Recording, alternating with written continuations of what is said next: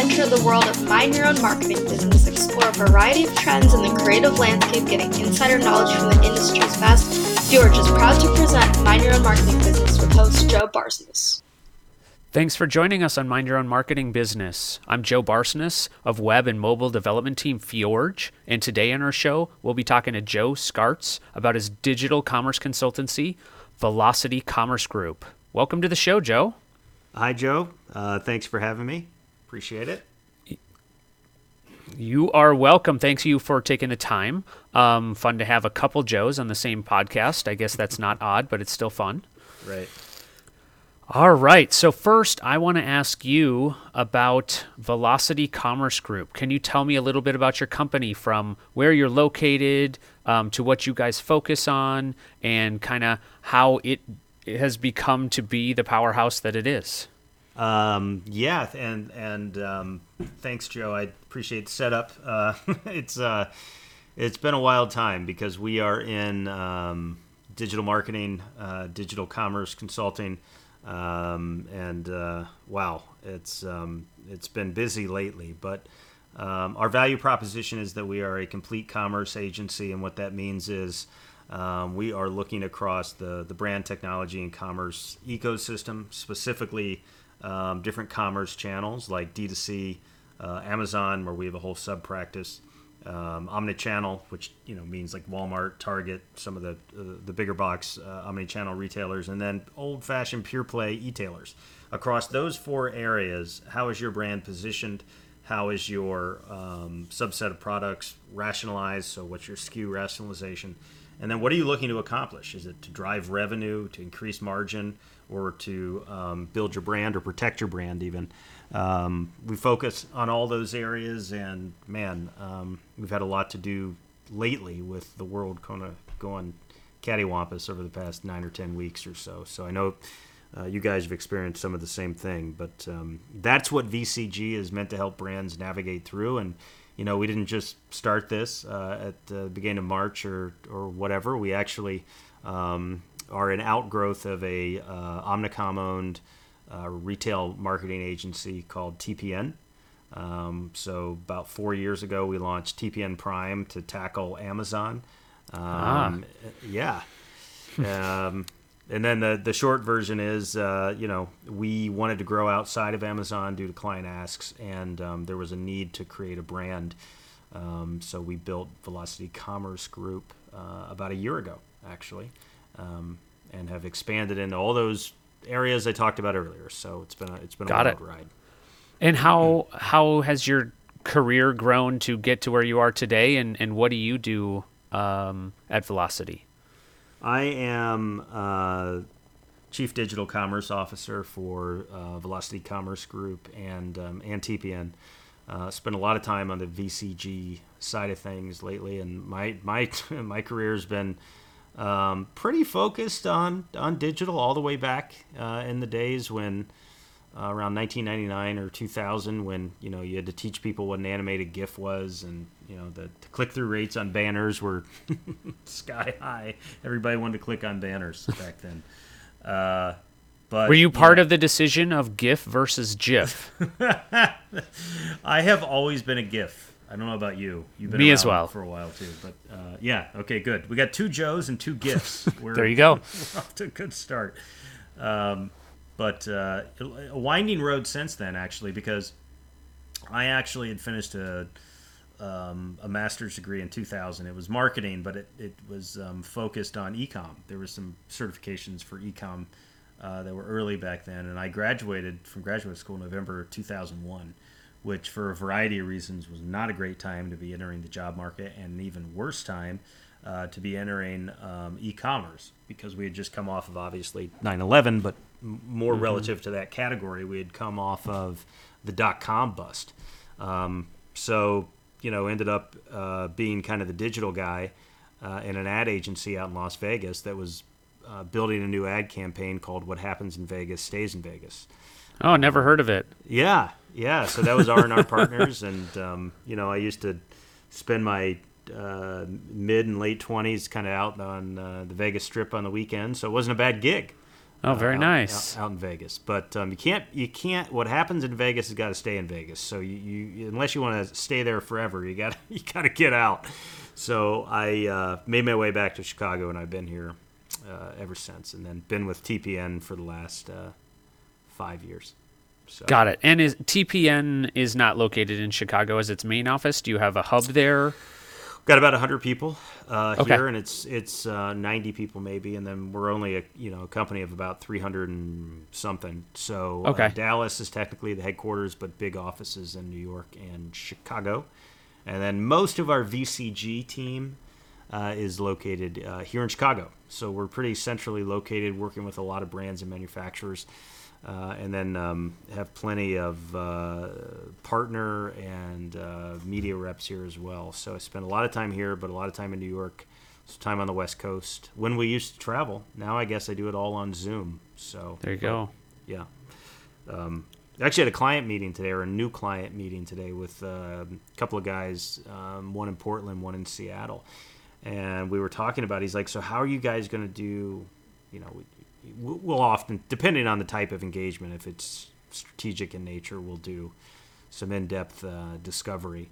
And that's always an airplane ride, right? You Right. go out there, you immerse in the brand, and meet with the client, and figure out what you're going to do from a scoping perspective. And uh, he's like, "How do you do discovery?" And I, I just told him, I said, "We just like we're doing right now. you know, we do it on. I think that was a, uh, it wasn't Skype, but it was one of the other platforms. Sure. morning. So that's how you do it. And I, you know, maybe you guys experience the same thing, but we're all learning how to do it uh, differently. I've had- Luckily, we're digital natives, I guess, so we know how to do it. Yeah, digital is very easy to do remotely. I think it- much like you, we do some discovery, and sometimes it's great to see like the warehouse and some of the physical product that they're doing, just for those un- folks to understand the actual physical process of moving along. But otherwise, you're right. There isn't much uh, pain felt in the digital industry from being remote like us. I've actually had a positive experience in the sales world with you know, rather than having two rooms in different places on one video screen and everybody kind of bringing their own device and looking up at the screen and then looking back at their device, I think I now prefer everybody to be on a Zoom call individually so you can look at everybody's faces right there. And so I think that's something that might change for us. I think I prefer that more than you know maybe even a conference call without video and or a like for sure a room with video and one video player playing on either side Yeah. um, I, Yeah. that's one thing that i think will certainly change in my world It's definitely better when you're trying to make a connection with a uh, person or contact for the first time, you know? Um, right So, yeah. All right, so let's jump in. I know you've been doing this for 20 plus years um, and come a long way. And then, you know, our world changed, like you mentioned, nine or 10 weeks ago, that I think, and you, uh, we talked earlier, we think it's going to only accelerate that change that we are already seeing. Um, but uh, some general questions first before I get into a couple fun ones. Um, how can our listeners who are marketers and agency folks um, how can they uh, do e-commerce really well Well, I mean, it it, is. Um, that's the big question, isn't it? Uh, that's what we get paid to do. Um, it's going to depend on what type of marketer you are, uh, what type of brand you are, um, how big of an organization that you are. Um, the great part is there are so many tools out there. Um, just on the tactical side, from years of product development and um, learning, uh, you know, working with um, smart people like your organization that uh, you know build out um, experiences for brands and their customers, um, along with you know many many others that you know touch all parts of the e-commerce business, everything from uh, the strategic piece all the way down through fulfillment uh, and then remarketing. I, it's um, it's an incredible time to set up things uh, and test and learn and do things quickly. Uh, and that's a lot of even with large brands, which you know we work with Clorox and we work with uh, smaller brands you you might not have heard of, like um, you know, or or big companies with small brands that you've that Sure. you've never heard of, or startups like we worked with a company Oars and Alps that just got by SC Johnson uh, last year and helped them build their their ecom business. Um, so throughout the entire process, um, you've got to determine what are your obviously your goals and objectives, but how much are you willing to spend? What's the right return? And then what's the payback period on that return? So we actually do a lot of that work to answer that question you just asked on the upfront to get the right answer back based on any given um, situation. Cool.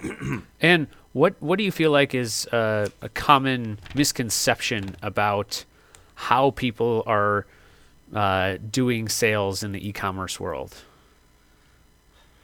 Uh, well, I think it's fascinating. Um, you know, um, a lot of people think that because there are so many tools and um, ways to get started quickly out there, that you'll have instant success. Ecom is extremely competitive, uh, and you have to build a brand, and you've got a market, and you have to have a good pro- you have to have a good product. I mean, there have been cases where sometimes the product's just wrong.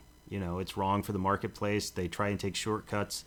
Uh, there are not shortcuts right now um, to understanding your customer and the product development side of things and marrying up those two. What's the value proposition for your brand or product? Um, so the sales process um, to get to the consumer is still much of the same way it's been. You can just do a couple things uh, certainly faster, and that you don't have to get to a, a particular retail outlet like you might have in the old days, just going straight to bricks. Um, uh, so you know, I mean, that's a lot of people want to come to us and are looking at one or two areas where they need to accelerate their ecom business, uh, and when they do, um, oftentimes just about level setting, uh, what can be done quickly, uh, what should be a test and learn, and then what takes uh, a bit more diligence and um, uh, methodical sort of approach. Got it. And I, I have this question that I know could go many different ways, and I think it probably changed recently. But what's the future of e-commerce now? What what's going to happen? I mean, we're both seeing increased need for Yeah. it, but beyond that, do you think that it will drop back down? What are what are you thinking? Um, well, it's fascinating. I think that prior to this whole uh, you know situation that we're in over the last nine or two weeks, it was about ten percent of um, total retail sales in the U.S. was e-commerce related, and that varied pretty dramatically by category, just depending on like grocery was somewhere around three or four percent, and obviously um, electronics was much much higher. Computers, uh, obviously, music has changed a long time ago, but um, as we go forward, it's about how are all of those different categories going to grow. Furniture was growing quickly, right? Um, so you had some of these lagger categories that were starting to catch up, even pre-COVID. And what I think is happening now is more and more people have uh, tried. We'll pick a category. Have tried grocery, for example. Um, what we've seen is that uh, those numbers have gone from three or four percent of penetration to be over ten percent uh, if you look through the duration of the year. So what will get people to stay is if that becomes an experience that is um, as good or good enough to save them a couple hour trip on the weekend if that's what they value. Some consumers are going to always value going into the grocery store to make the right selections. But if you can get an experience that even um, is adequate enough to take um, 30% of those folks from an online shopper only to a hybrid shopper, you're going to see a massive increase off of what was a smaller base relative to other categories that will stick. And so there were some articles out early in the pandemic where people were talking about, you know, this is a blip and it's not going to stick. As time has gone on and we're still at home, and even though some of those at home orders are slowly being lifted, people are not necessarily comfortable going to a grocery store.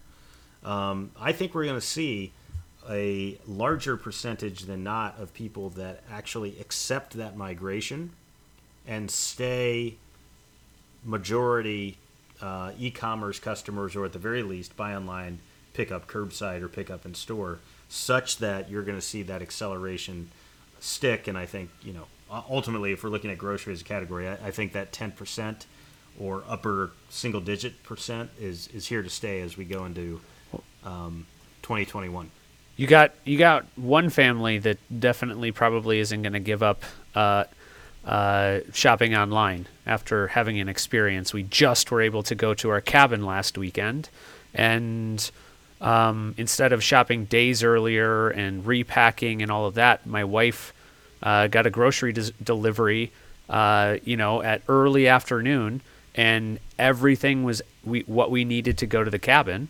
and we literally grabbed those bags and put them right in the cooler. So we didn't have to you know do that extra shopping run. We didn't have Yeah, to like right. worry about what goes and what doesn't. It was just that order was coming and it went straight somewhere and that was a convenience we'll probably never give up right Well, those of us with small kids, right, or with children, Right. home, who's got two hours on the weekend to go to the to the grocery store? So yeah now we do it at 10 o'clock at night w- with a delivery for the next morning right Yeah, and they figured out, and this is a key point, because a lot of the people that were saying, "Hey, this isn't going to work," they were looking at the current moment in time in April when you couldn't get a delivery window. Well, I'm Right. in Chicago, and I can tell you that Instacart has sorted that out. Even Amazon Fresh, who for a certain period of time wasn't taking new customers, they figured it out. They, I mean, these these companies, along with the grocers, uh, have hired hundreds of thousands of people across the country. That is a massive shift in the labor force, and so with that shift has come a um, an enhancement of the experience back to at least where it was almost pre-COVID. The thing you run into now is less about delivery windows, and you still have some stock issues for certain products at certain times, but nothing like we saw uh, even four weeks ago. I mean, it's really come around as they've as they staffed up. So, um, yeah, I mean, this is a real acceleration of trends that were happening across categories that I that I think is here to stay. And you see, um, you know, I know, you know, in talking before this podcast, both of us have seen an increase of let's just say inquiries about uh, new ways to reach the consumer through e-com. So it's it's happening, and I think it's going to stay. Right, right. Um, I have another fun question for you. Uh, and I'm curious about this. You, I don't work in this world very much, but I have this curiosity, and I have a feeling you might know. Uh, is Amazon a monopoly? Yeah. And, and what's going to change soon? Yeah, I, I don't know. Who am I going to upset with my answer to this question? I got to think about this for a minute. Um, I do not. Okay, so if we look at retail, and this is their line on this, and I and I think it's fair. Uh, if you look at retail broadly and you isolate their retail business and the percentage of retail they have relative to all retailers in the United States, North America, and the world, they are not a monopoly. They're not even close to meeting the threshold of being a monopoly. However, if you begin to look at the way that they are approaching vertical integration across not just retail, but different services, um, and even some, you know, uh, some even some private label goods, some hardware-based goods, you can probably look at certain categories and come to the and surmise, I, I suppose, that they have the potential to ultimately be a monopoly. I do not believe, based on the common definition of monopoly, that you know you could take this to court and find out that you know in their current incarnation they are a monopoly.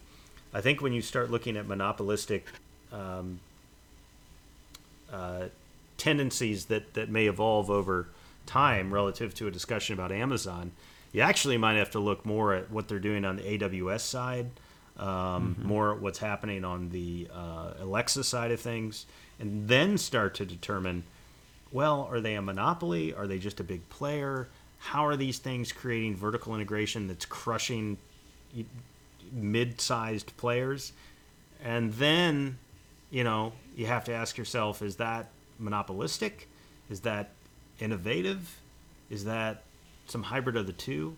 So it's hard, and I think it's hard because it's hard to put them in a category today where you maybe have a um, case is in pure e-commerce in the U.S. Um, because in that case, they do have a higher percentage than anybody else, and it's Sure. gravitating towards 50% of total e-com. The, the challenge with making that argument, though, is more and more retailers, Walmart, Target, Lowe's, Home Depot, those guys have all been in the news because they've all reported over the past week, and their e-commerce sales are through the roof.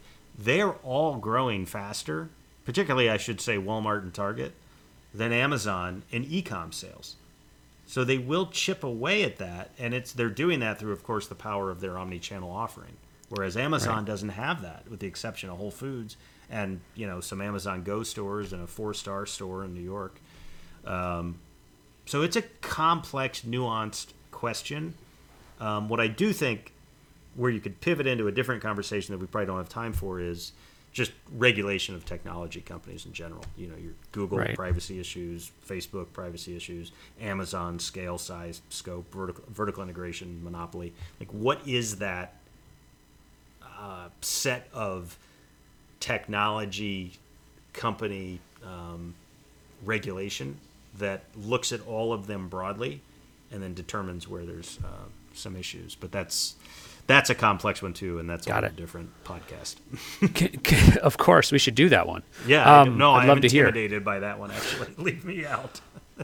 Uh, one, I, uh, we have time for one more question, and, and Sure. this may be a whole other podcast as well. Um, but maybe some high level points on who should sell on Amazon and who should not.